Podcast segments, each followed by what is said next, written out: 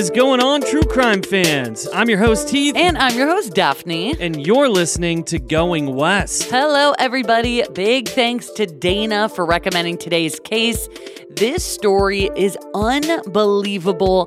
It's very reminiscent of episode 252 of Going West. We covered that last year on Johnny Cashman. I'm sure a lot of you guys remember that case because we got an influx of comments after that one of how frustrated you guys were and how you couldn't believe the details and why the case was where it was and not where we all wanted it to be. So get ready to be confused and frustrated all over again with today's case. Yeah, such a mind blowing story. So make sure that you share this episode. And also, if you want to see photos from this case and all the other cases that we've covered thus far, head on over to our socials. We're on Instagram at Going West Podcast, on Twitter at Going West Pod, and then we have a Facebook discussion group, and then we just have a regular Going West page. Well, without further ado, let's get into the details of today's case. All right, guys, this is episode 338 of Going West, so let's get into it.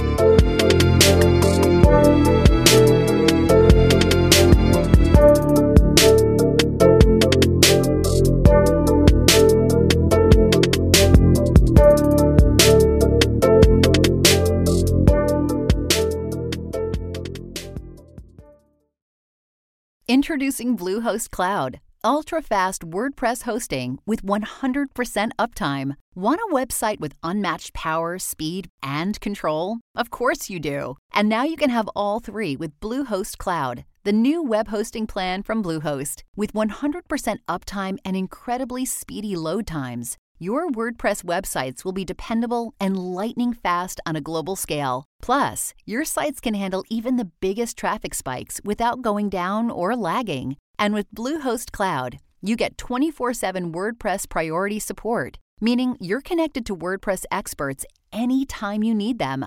Not to mention, you automatically get daily backups and world class security. So, what are you waiting for? Get Bluehost Cloud today by visiting Bluehost.com. That's Bluehost.com.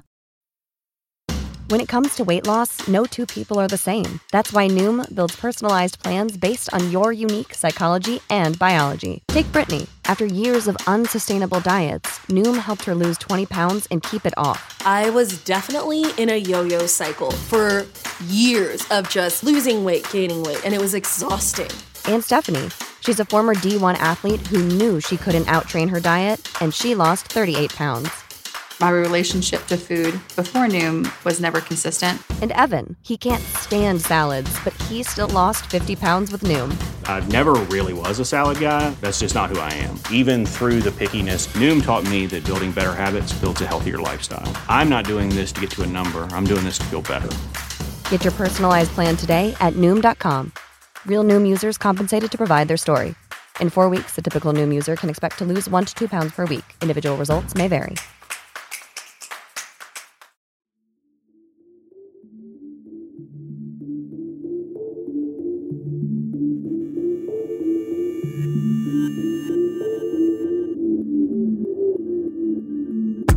In September of 2019, a 33 year old man was found dead in his North Carolina apartment.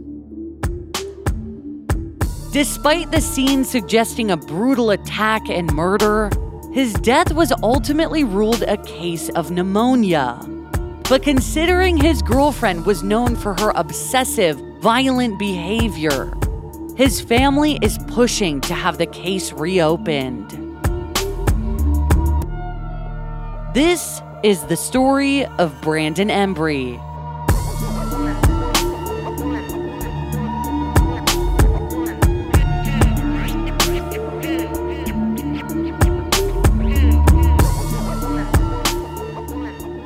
Brandon Wesley Embry was born on September 7th, 1986, in Louisville, Kentucky. Raised in a military family, he moved around a lot as a child, even spending some time abroad in Italy. But eventually, he and his family, consisting of his mom Sarah, stepdad Reg, and siblings Rachel and Scott, settled back into the U.S. and moved to Washington State. His family describes him as introverted and brainy. He was naturally curious, especially where science and technology were concerned. In addition to his academic endeavors, he was athletic and really enjoyed working out. So, after graduating from high school, he enlisted in the United States Navy, working on a submarine as a nuclear machinist. After being honorably discharged from the Navy, Brandon moved from Hawaii, where he had been stationed, back to Washington to pursue his dream of becoming a pharmacist. Now, once he was back in the Pacific Northwest, he received his associate degree in bioengineering and chemical pre engineering from Green River College, which is located just outside of Seattle. And if you guys know anything about the Green River Killer, that's the same area that's right next to Seattle. Yeah, hate to say it, but that was his domain. So then Brandon enrolled at the University of Washington, where he was an honor student pursuing chemical engineering. Though he was just a semester away from graduating, he was really anxious to be closer to his family, who had since relocated across the country to North Carolina. So they just totally switched coasts. So Brandon took a break from his studies and moved to North Carolina as well. He took a job as a welder and found an apartment in Asheboro, which is situated in between Raleigh and Charlotte. He claimed he missed Washington and was really excited to eventually go back, but in the meantime, he was really enjoying this quality time with friends and family. According to them, at this point in his life, he really loved making mead, which, for those who don't know, it's like a fermented alcoholic beverage. I guess you could probably say it's kind of like beer, but it's it's in a category of its own. Yeah, I mean it's it's a pretty strong beverage. Um, I don't know if it's more comparable to beer or wine, but I guess you ferment honey and water together. But typically, it's like between eight and twenty percent ABV. Right. So he would like make it and then share it with his loved ones, which was just kind of a fun thing that he did. And Brandon's sister Rachel remembers that he was eager to get married and have a family and that he wanted to start dating again. Because basically, when he was in Seattle, he had been living with a girlfriend for a period of time, but they broke up before he moved across the country. A short while after settling in North Carolina, Brandon met a woman at a bar, and the two moved in together pretty quickly, but again, the relationship didn't work out. He reportedly told his family that he was lonely and that he didn't like living by himself. But in late 2018 and early 2019, Brandon began telling his sister Rachel about a woman named Cassandra that he had met online and was apparently very intrigued by. However, this relationship seemed to fizzle out pretty quickly because she was Russian and she was going to be moving back home shortly after they started dating. So, Saturday, September 7th, 2019, was Brandon's 33rd birthday. The night prior, he stayed over at his parents' house to dog sit for them, but when they arrived home the next day, which was his birthday, Brandon had already taken off because he said he was supposed to have a date that night. But according to Brandon's mom, Sarah, the date stood him up. In the days following his birthday, Sarah was hoping to take him out to lunch, which was a tradition of theirs. But on the afternoon of Monday, September 9th, 2019, Brandon texted his mom that he had a terrible headache and that he was feeling overwhelmed because he had a lot to do that day. Strangely, according to his mom, Sarah, the text hadn't sounded like it was coming from Brandon. So the following day, which was Tuesday, September 10th, Brandon texted her again, but very early in the morning this time. So she called him back later since she had missed the earlier text, but he didn't answer. The day after that, which was Wednesday, September 11th, Sarah was growing really worried that she hadn't heard back from him. So she decided to check the location of his phone, but claimed that it continued to spin around, which was even more alarming. And with that, she decided to check on him in person that day, just to ensure that, you know, everything was okay.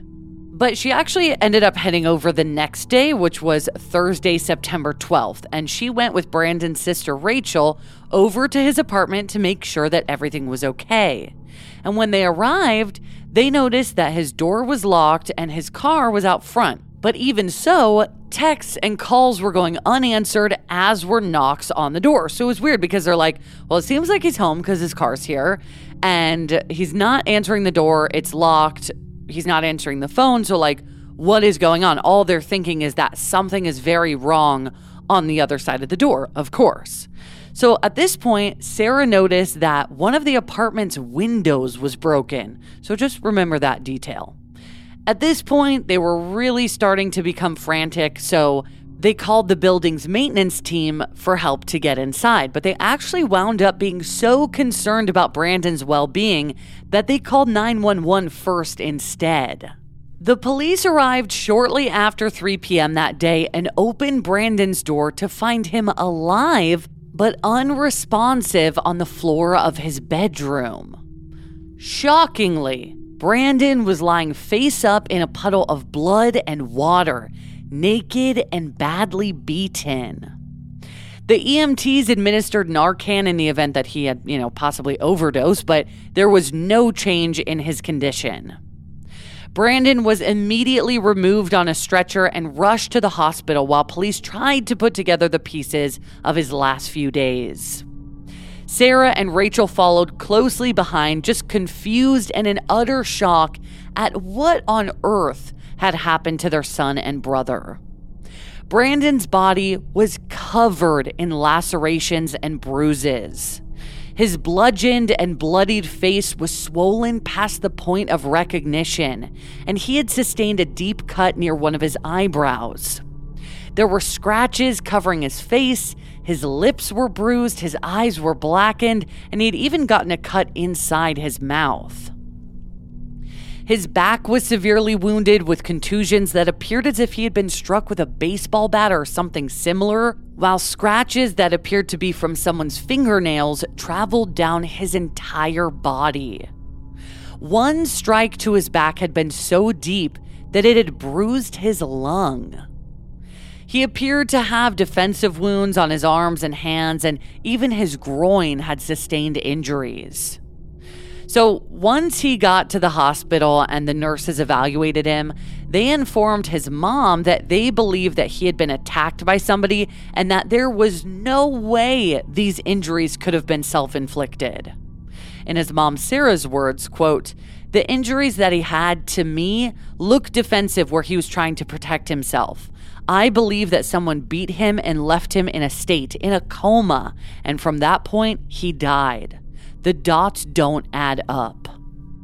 But before Brandon's very untimely death, he was placed on life support, but his condition deteriorated rapidly. Soon after, Sarah and Rachel were given the devastating news that Brandon was just not going to make it. They were able to say their goodbyes, but Brandon did not regain consciousness after being beaten in his apartment. On September 13th, 2019, just over 24 hours after he entered the hospital, Brandon sadly passed away. His family was desperate to figure out what had happened to him, and luckily opted for an autopsy. So, meanwhile, back at Brandon's apartment, a full investigation was underway, and although police weren't sure what to make of it yet, the apartment certainly had all the trappings of a crime scene. Brandon's home had been absolutely thrashed. Investigators attempted to paint Brandon as living a high risk lifestyle as they recovered numerous sex toys, hypodermic needles, and alcohol at the scene. But his family argued that the needles were a prescription, as Brandon had a testosterone deficiency and had to inject himself frequently, and most of the alcohol that they recovered was unopened. And as far as the sex toys go, I'd say that that's a pretty common and very regular thing for people to have in their home. But despite the shocking state that Brandon was found in, the medical examiner ruled that Brandon had ultimately died of pneumonia and that his wounds were self inflicted, which is just so mind blowing. So, absolutely frustrated and confused at this news, Sarah again spoke with the nurses who treated him on that fateful day, and they concurred that his injuries were not at all consistent with self inflicted injuries. After a compulsory but half hearted investigation, police upheld the findings of the medical examiner and ceased their search. They allowed his family access to his apartment, where they found blood splatters and droplets coating the floors and walls, and also his belongings were strewn about, clearly thrown and shredded. The closet doors had been pulled out of their tracks, and the toilet was unbolted from the floor. Like, how do you explain that? I know. What's what would be the purpose of? I mean, obviously there. It seems like there was a struggle if that much had happened. Right, but it's like you compare all of his injuries to everything that's going on at his house, like all the complete disarray. Like somebody just absolutely destroyed his home. But why? Well, here's another really interesting part to this. So, I guess his family also found numerous clumps of dark hair, which was really odd to them because Brandon had strawberry blonde hair. Yeah, like what? So, why are they finding this these clumps of dark hair? But another really suspicious and strange aspect of this case are the items that may have been responsible for Brandon's injuries, which were removed by police, and those include a pipe from a closet organization system, a shower curtain rod, a sledgehammer, and a firearms suppressor. Aside from the puddle of water and blood in which Brandon was found, there was also a puddle of cleaning fluid mixed with blood on the floor, like as if somebody had like half-ass attempted to clean up after themselves, which surely Brandon couldn't or wouldn't have done himself. But police had this theory and they were pondering if this cleanup thing was a clear indication of methamphetamine use. Because I guess users will sometimes fly into a rage and then casually try to put their surroundings back together, like not realizing the extent of their injuries or the damage that they had done. However, Brandon's autopsy proved negative for methamphetamine. In fact, the only drug that was found in his system was Benadryl, you know, for allergies. But according to police, the only explanation for the destruction and Brandon's injuries was that he himself had inflicted them in a psychotic break, exacerbated by drug use, which is like, hello, we already just said that there was nothing in his system but Benadryl. Yeah, and then of course, the nurses, of- you know, it's not the medical examiner saying this, but still nurses see a lot and know a lot, and they're saying these injuries could not have been self-inflicted. Like he they said that it like the injuries on his back appeared to be consistent with him being beaten with like a baseball bat. You can't beat yourself with a baseball bat in the back. Like Yeah, that doesn't make any sense. Don't do that. And one was so hard to his back that it nearly punctured his lung or or did they- Bruised. or bruised his lung. Yeah. Exactly. So it's like how in the hell are you going to do that to yourself unless you're literally like running backwards into a fucking wall? But even then, like on top of all of his other injuries, it's just so confusing. Yeah, and why would you I guess I don't know. Why would you want to do that to yourself? Like why would you want to hurt yourself and have that many injuries, all these scratches, all these bruises, just the whole thing? Well, it's frustrating because I guess you could argue technically he could have had a psychotic break and done this to himself, right? So, in all technicality, it's possible, but we're not talking about what's like weirdly possible. We're talking about what's plausible. Exactly. I mean, every angle should be looked at, but as we're going to get into it, felt like police really were just believing one thing and one thing only. So, police detailed in their report that there was no sign of forced entry, but his family discovered that his house key was missing from his key ring, and his spare key had been missing since February, so about seven months earlier. So, police kind of look at this like, oh, there's no forced entry, nobody broke in, nobody attacked him, But we do know that there was a broken window, correct? Thank you for bringing that up. I almost forgot about that. Yes, broken window. What's that about? And again, also the doors to his truck had been left unlocked as well. Now, because his laptop, cell phone, and wallet were present at the scene, police ruled out a crime motivated by theft, not that they really believed a crime had occurred at all. In their notes from the scene, police claimed that Brandon had just lost his job on Friday, September 6th, so less than a week before he was found. And although police acknowledged that it appeared as if Brandon had sustained defensive wounds and that his injuries were consistent with having been struck with a rod or a baseball bat, they ultimately decided that no foul play was evident, which is so frustrating because they're literally saying, yeah, like, it does seem like he was defending himself and it does seem like somebody struck him in the back with a bat or something similar, but we still don't think he was attacked. Like, how can you say that? That's That- contradictory. Makes zero sense. So obviously, this came as a horrifying surprise to Brandon's family, who were certain that an altercation had occurred just based on the state of his home and his body. As they cleaned his apartment out, just reeling from their loss and trying to quiet all the burning questions that they had about Brandon's sudden death, Brandon's sister received a strange message from a woman on Facebook Messenger. It read, quote, Hey, I know you don't know me at all, but you're Brandon Wesley Embry's sister, and I was your brother's girlfriend from mid May until his passing. I met him on a dating app called Hinge. He sent me a text with a crying emoji on Tuesday the 10th, and I haven't heard from him since, and I was a worried mess. He never told me your mom's name, but you have a sister that was in Kentucky.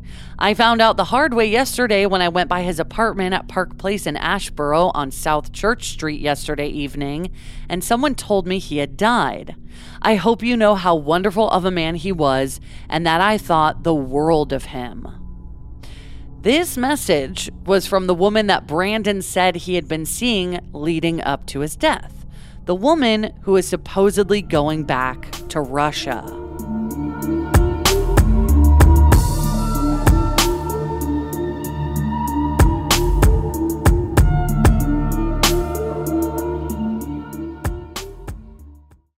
Sometimes Daphne and I are doing research for Going West, and we subscribe to different newspapers from all around the country, and then we forget to unsubscribe. But that's exactly why we love Rocket Money. Rocket Money is a personal finance app that finds and cancels your unwanted subscriptions, monitors your spending, and helps lower your bills so that you can grow your savings. You'll be able to see all of your subscriptions in one place, and if you see something you don't like, Rocket Money can help you cancel it in just a few taps. It is seriously that easy. And that's why Rocket Money has over 5 million users and has saved a total of $500 million in canceled subscriptions, saving members up to $740 a year when using all of the app's features. Stop wasting money on things that you don't use. Cancel your unwanted subscriptions by going to rocketmoney.com slash going west. That's rocketmoney.com slash going west. rocketmoney.com slash going west. I know all of you guys love listening to thrilling stories, so why not check out some thriller audiobooks on Audible? That is all I've been doing lately when I'm cooking, cleaning, or driving, because Audible includes an incredible selection of audiobooks across every genre. And they have thousands of podcasts from popular favorites like ours that you guys can listen to. As an Audible member, you can choose one title a month to keep from their entire catalog, including the latest bestsellers and new releases. And on top of that, new members can try Audible free for 30 days. With Audible, the time is now more than ever to embrace the breathtaking, sinister, and shocking tales that have enthralled you, especially with brand new exclusive thrillers from best-selling authors who are guaranteed to keep you gripped. And I am very much gripped in the audiobook that I'm listening to now on Audible of The Drowning Woman. It is so good. New members can try Audible free for 30 days. Visit audible.com slash going west or text going west to 500 500. That's audible.com slash going west or text going west to 500 500. Heath and I are major sufferers of seasonal allergies. They are the worst. It can even be difficult to host this show when our noses are all clogged up. We have tried brand after brand, but luckily, for those of us who live with symptoms of allergies, we can live Claritin Clear with Claritin D. And big shout out to Claritin for supporting this show and providing us with samples. Designed for serious allergy sufferers, Claritin D has two powerful ingredients in just one pill that relieve your allergy symptoms and decongest your nose so that you can breathe better. I feel like I sneeze all day long. I always have an itchy face, but now I can actually go outside in the grass and not have a sneeze attack or be stuffed up thanks to Claritin D. Are you ready to live as if you don't have allergies? It's time to live Claritin Clear. Fast and powerful relief is just a quick trip away. Find Claritin D at the pharmacy counter. Ask for Claritin D at your local pharmacy counter. You don't even need a prescription. Go to Claritin.com right now for a discount so that you can live Claritin Clear. Use as directed. With how busy our schedules are, Heath and I are constantly ordering food and groceries from DoorDash. It just saves us a ton of time when we can't run to the store for ingredients or don't feel like cooking and want delicious takeout instead. But delivery fees can definitely add up, and this is why we have DashPass by DoorDash. DashPass is an exclusive membership from DoorDash that gets you unlimited $0 delivery fees on eligible orders, as well as member only deals and discounts. Which is why DashPass is the most affordable way to get anything and everything you need delivered right to your door and fast for just $9.99 a month. Which means DoorDash quickly pays for itself in just two orders on average. So whether you order every day or just a couple of times a month, you'll save with DashPass. Open the door to $0 delivery fees and savings you can't get anywhere else. Sign up for DashPass today only on DoorDash and get your first 30 days free if you're a new member. Subject to change, terms apply. As true crime listeners, you're aware of the dangers out there in the world. So why not keep your home as safe and secure as possible? Daphne and I do this by using SimpliSafe. For award winning security and peace of mind wherever your summer plans take you. When we get ready for our summer trips this year, I will feel so much better about leaving the house knowing that SimpliSafe has our back, just freeing me from my constant anxieties and also, something I love is that their system blankets your entire home in protection from break ins to fires to floods. And with indoor and outdoor cameras to choose from, you will feel safe any time of day or night. And SimpliSafe is backed by 24 7 professional monitoring agents to help stop crimes in real time. Which is part of why they were named the best home security system of 2024. SimpliSafe has given us and so many listeners real peace of mind, and we want you to have it too. Right now, get 20% off of any new SimpliSafe system with Fast Protect monitoring at simplisafe.com slash going west. There's no safe like SimpliSafe.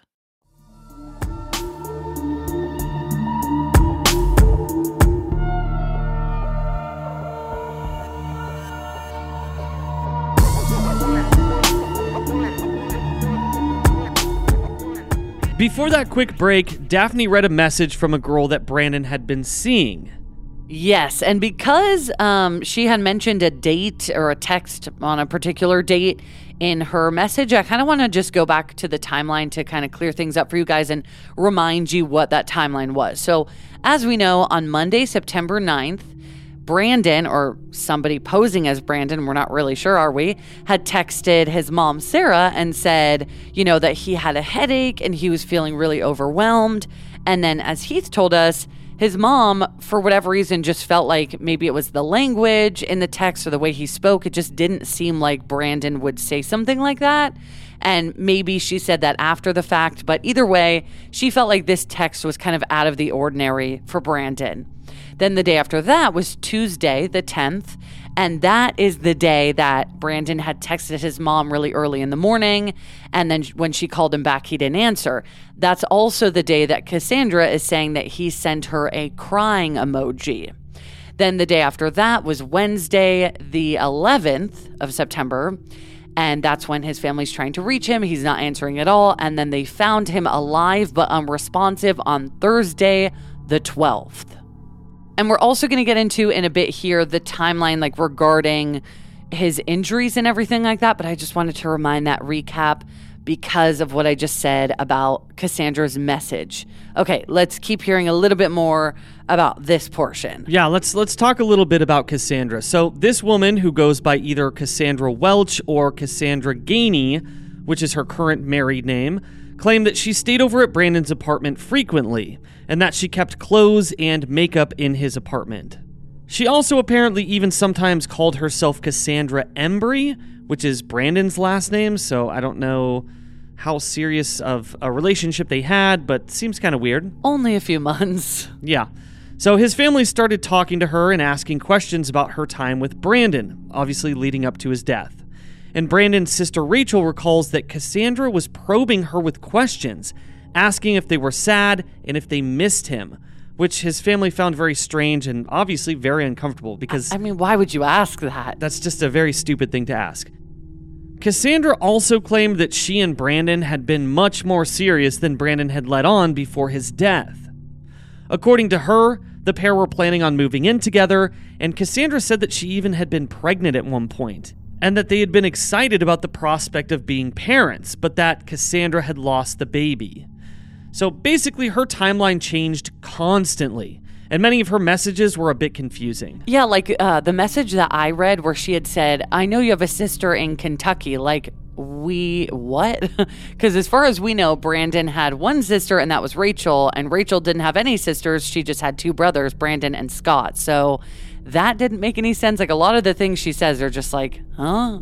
Yeah, very, very strange. Well, I guess in her first Facebook message, she said that they had started dating in May of 2019, but later she told his family that they were actually seeing each other months prior to that.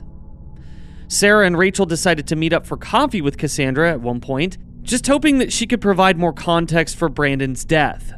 Sarah remembered that Cassandra had mentioned offhand that she was in trouble with the law and was headed to jail soon, which began a string of strange lies and inconsistencies that she would tell them until they eventually just stopped communicating with her altogether. Sarah found Cassandra's comment about being put in jail exceedingly odd, so she reported it to the Asheboro police, and they agreed to bring Cassandra in for questioning. And this is kind of strange because she's saying that she was going to go to jail soon, but was also saying that she was going to go back to Russia, so which one do we believe here? Sarah then received a panicked call from Cassandra, who said that she was scared to talk to them. She even apparently told Sarah that she was going to tell them that she was sick with food poisoning in order to get out of talking to the police. Then Sarah was later informed by a detective that Cassandra did just that. She did, however, eventually go in and meet with the police, but then called Sarah and seemed to brag about how easy it was and that she was relieved and even giddy, as Sarah described it. Cassandra also mentioned that the detective had been incredibly disparaging of Brandon and what she perceived his lifestyle to be. According to police, Cassandra declined any involvement and was calm throughout the line of questioning. While there, police presented a warrant for her phone records, but she had time to clean up her activity beforehand.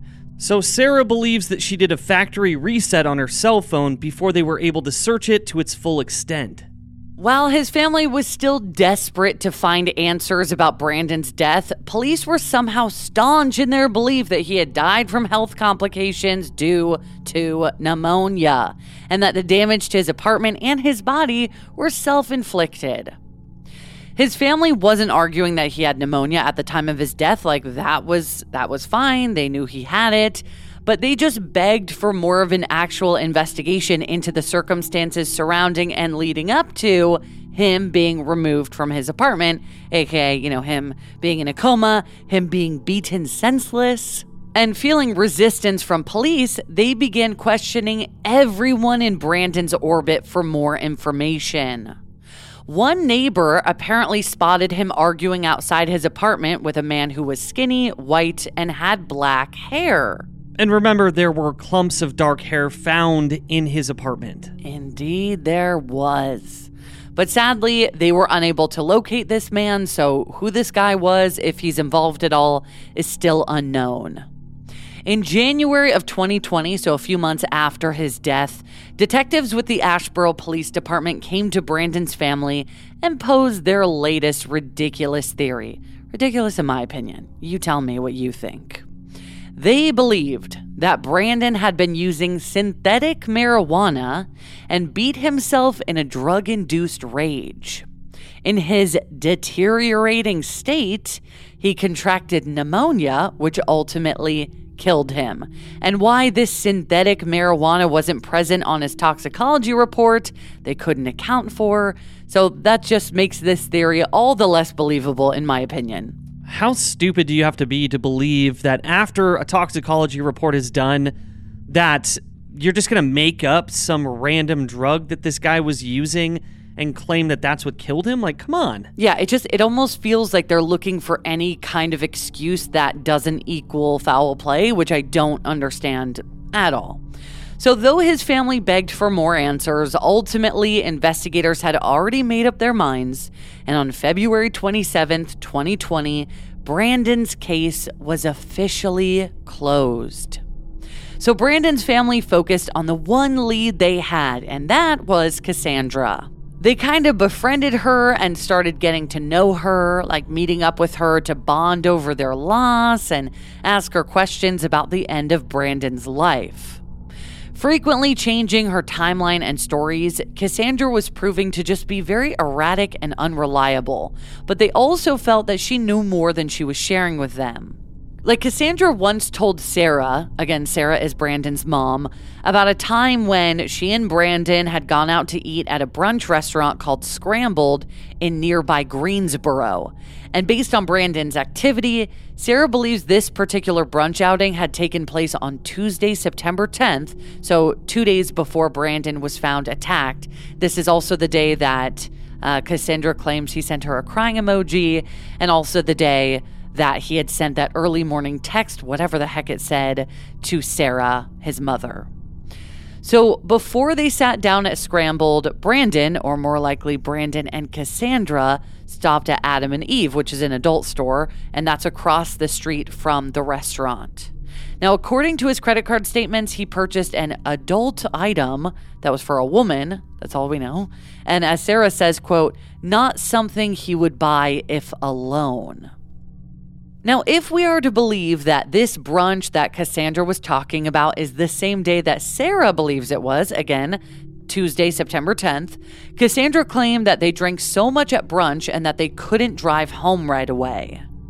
The detective working Brandon's case was able to determine that Brandon's phone pinged in that area on Tuesday, September 10th.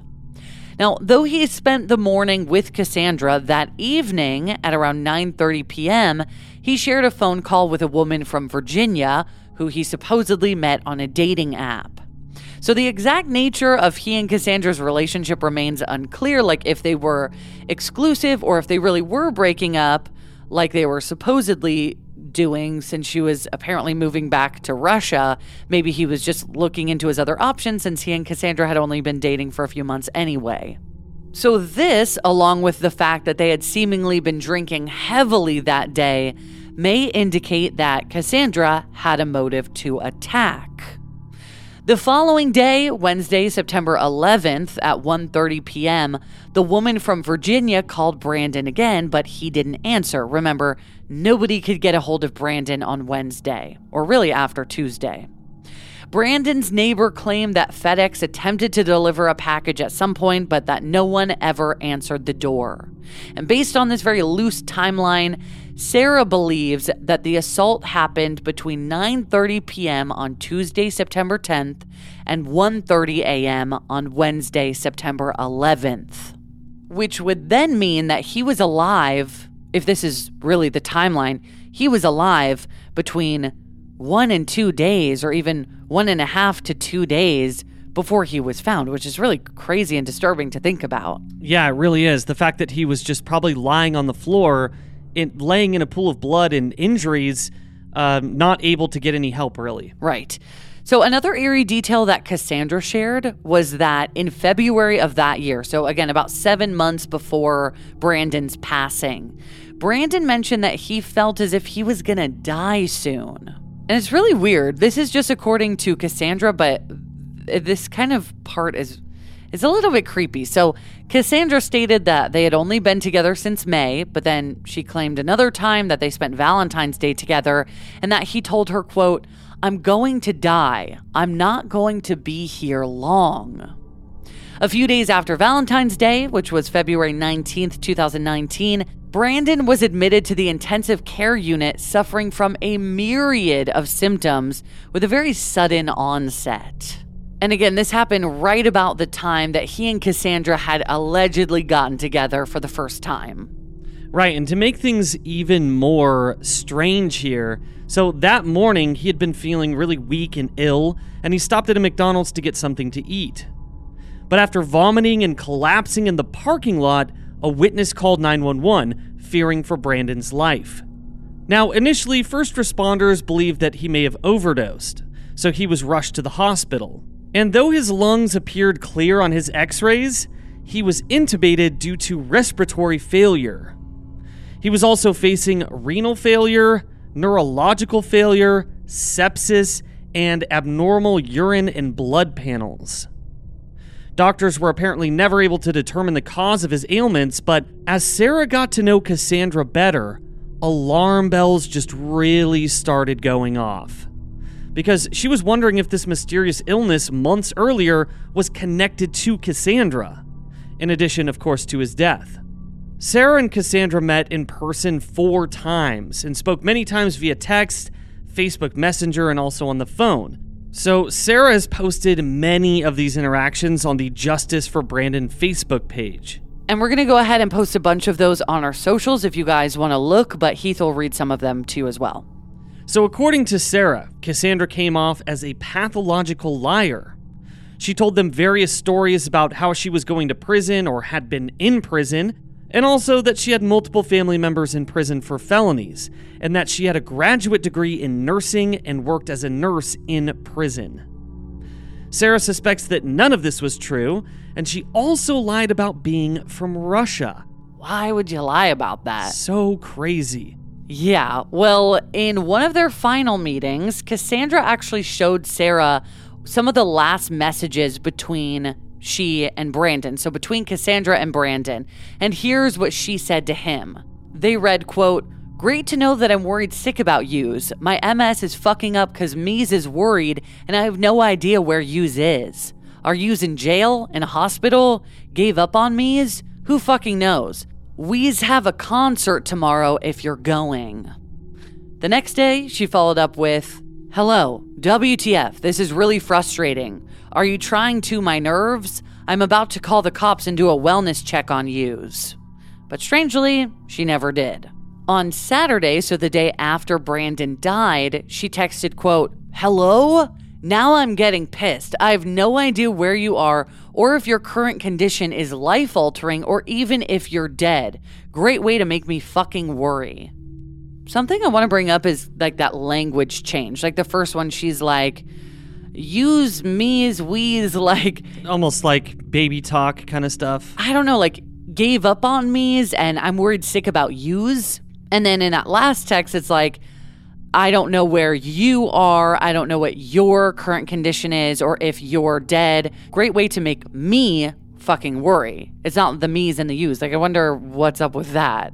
Well, actually, we are going to touch on that in a minute. But yeah, it, it feels weird to me that the last one that she's sending to him is like, oh, like, are you dead? Like, I'm I'm worried if you're dead or like some life altering thing has Yeah, happened if your to you. current condition is life altering. that is so weird and suspicious to me. Yeah, because part of me is like, oh, maybe it's a normal thing to ask, are you dead after days go by without hearing from this person? But I think because we're already suspicious of her, it makes her seem even more suspicious. Right, I guess just given the context of the whole story, you know, as it is, Yes. you're like, oh, that's oh, that feels kind of icky. And Sarah agreed with this, claiming that these texts felt very contrived, as if Cassandra knew exactly what was going on, and that they were only sent to cover for herself. And to kind of touch on what you were talking about earlier, Daphne, is like how she was texting, but I guess Cassandra loved utilizing baby talk and making words plural, so this seems like a kind of normal thing for her to do. Okay, so that like use me's thing was just her being like playful. Yeah, exactly. Okay, exactly. got from it. what I from what I found, yeah. And that summer before Brandon's death, Rachel had received a strange text from Brandon in that style and noted that it really didn't feel like it was coming from Brandon. Which could also go back to the Monday text that Sarah received and the Tuesday one where she felt like it didn't sound like it was him. Totally. And get this. So this this is where it gets really creepy. So that weekend, he was yet again sick with a mysterious illness and he had to go to urgent care. So it seems like every time he's hanging out with Cassandra, he's getting sick. Right. And this obviously doesn't necessarily mean that Cassandra was involved in him getting sick or that she had been, you know, controlling his phone, but it did seem like persuasive evidence. Sarah also noted that Cassandra claimed to have that spare key that Brandon misplaced when he was admitted to the hospital in February of 2019, and that Brandon would often leave the door unlocked for her. Though Brandon's doors had been locked when he was found unresponsive, she could have easily locked them behind her after she left. if this is the case. So, Brandon's family developed the theory that Cassandra was poisoning Brandon because his toxicology report shows an abnormally high amount of diphenhydramine, otherwise known as Benadryl, which could be potentially fatal. Obviously, we talked about how it was used for allergies uh, beforehand, but in that high of dosage, it can absolutely kill a person. Right. So it can come up on the talks and be like, oh, he used Benadryl for allergies, like you said earlier, but maybe it wasn't. Maybe she was poisoning him with high amounts of Benadryl, and that was kind of just like a legal way that he could uh, be fatally poisoned. Exactly. And there was also no explanation for this, nor was there an explanation for his hospitalization in February. Then Sarah and her family made contact with Cassandra's ex husband, Danny. Danny had apparently suffered some of the same ailments as Brandon during the course of his relationship with Cassandra. And in his correspondence with Brandon's family, he believed that she was absolutely capable of poisoning and killing multiple men. What an insane revelation. Yeah. In fact, he thinks that Cassandra attempted to make him an earlier victim. And according to Danny, Cassandra had a fixation on sleeping pills and would take them constantly, whether she needed them or not. She kept packages of them squirreled away all over the house and asked him to buy them frequently. Cassandra even mentioned this to Sarah and Rachel, and Sarah recorded the interaction and sent it to the detectives, but she never heard back about it. She suspected that this may be connected to her son's death because the active ingredient in the sleeping pills that Cassandra was known to take is also diphenhydramine, the substance Brandon was found to have an unusually high level of at the time of his death. According to his hospital stay in February of 2019, it's possible that Brandon's symptoms were also due to poisoning from ethylene glycol, commonly used in antifreeze. But regardless of whether it was antifreeze or sleeping pills, Brandon's family now believes that all of his health issues leading up to his death, months of unexplained gastrointestinal issues and respiratory issues, were due to Cassandra slowly poisoning him. In May of 2020, after Brandon's case was closed, Rachel received a mysterious call from an unknown user on Facebook Messenger. That same user then sent her a text on Facebook Messenger that read, quote, I killed your brother. Now, obviously, extremely alarmed and disturbed by this, Rachel and Sarah forwarded the information to the detectives, and according to Sarah, they did not receive a response. Sarah was extremely upset by this and felt that it may be integral in solving Brandon's case, especially because Facebook Messenger is Cassandra's preferred method of communication. When Sarah followed up on the reporting of this incident, she was told that one of the detectives had actually reached out to Cassandra, telling her that Brandon's mom and sister suspected her of murder and that this message was being filed in evidence against Cassandra. Now, of course, not knowing how Cassandra would react to this, Rachel just really started to fear for her safety, and Brandon's family couldn't understand why this lead was being handled so flippantly. When they asked if police could check the IP address where the message originated, they were told that would require a search warrant and that police were unwilling to obtain one for what felt like a false tip. In the report that Sarah filed about the communication on Facebook, the explanation simply states that it was a quote, harassing phone call. Because of noise that the family has made and the multiple complaints they've filed, the mayor of Asheboro, David Smith, demanded an internal affairs investigation. This investigation was opened in February of 2021, but so far has not yielded any developments.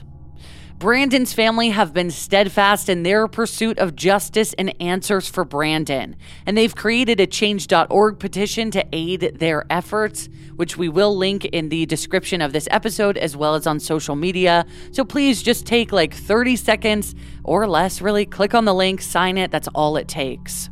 And in it, they're urging the police department to reopen the case for real and really investigate what happened to him. If you have any information about the suspicious death of Brandon Embry, please call the Asheboro Police Department at 336 626 1300.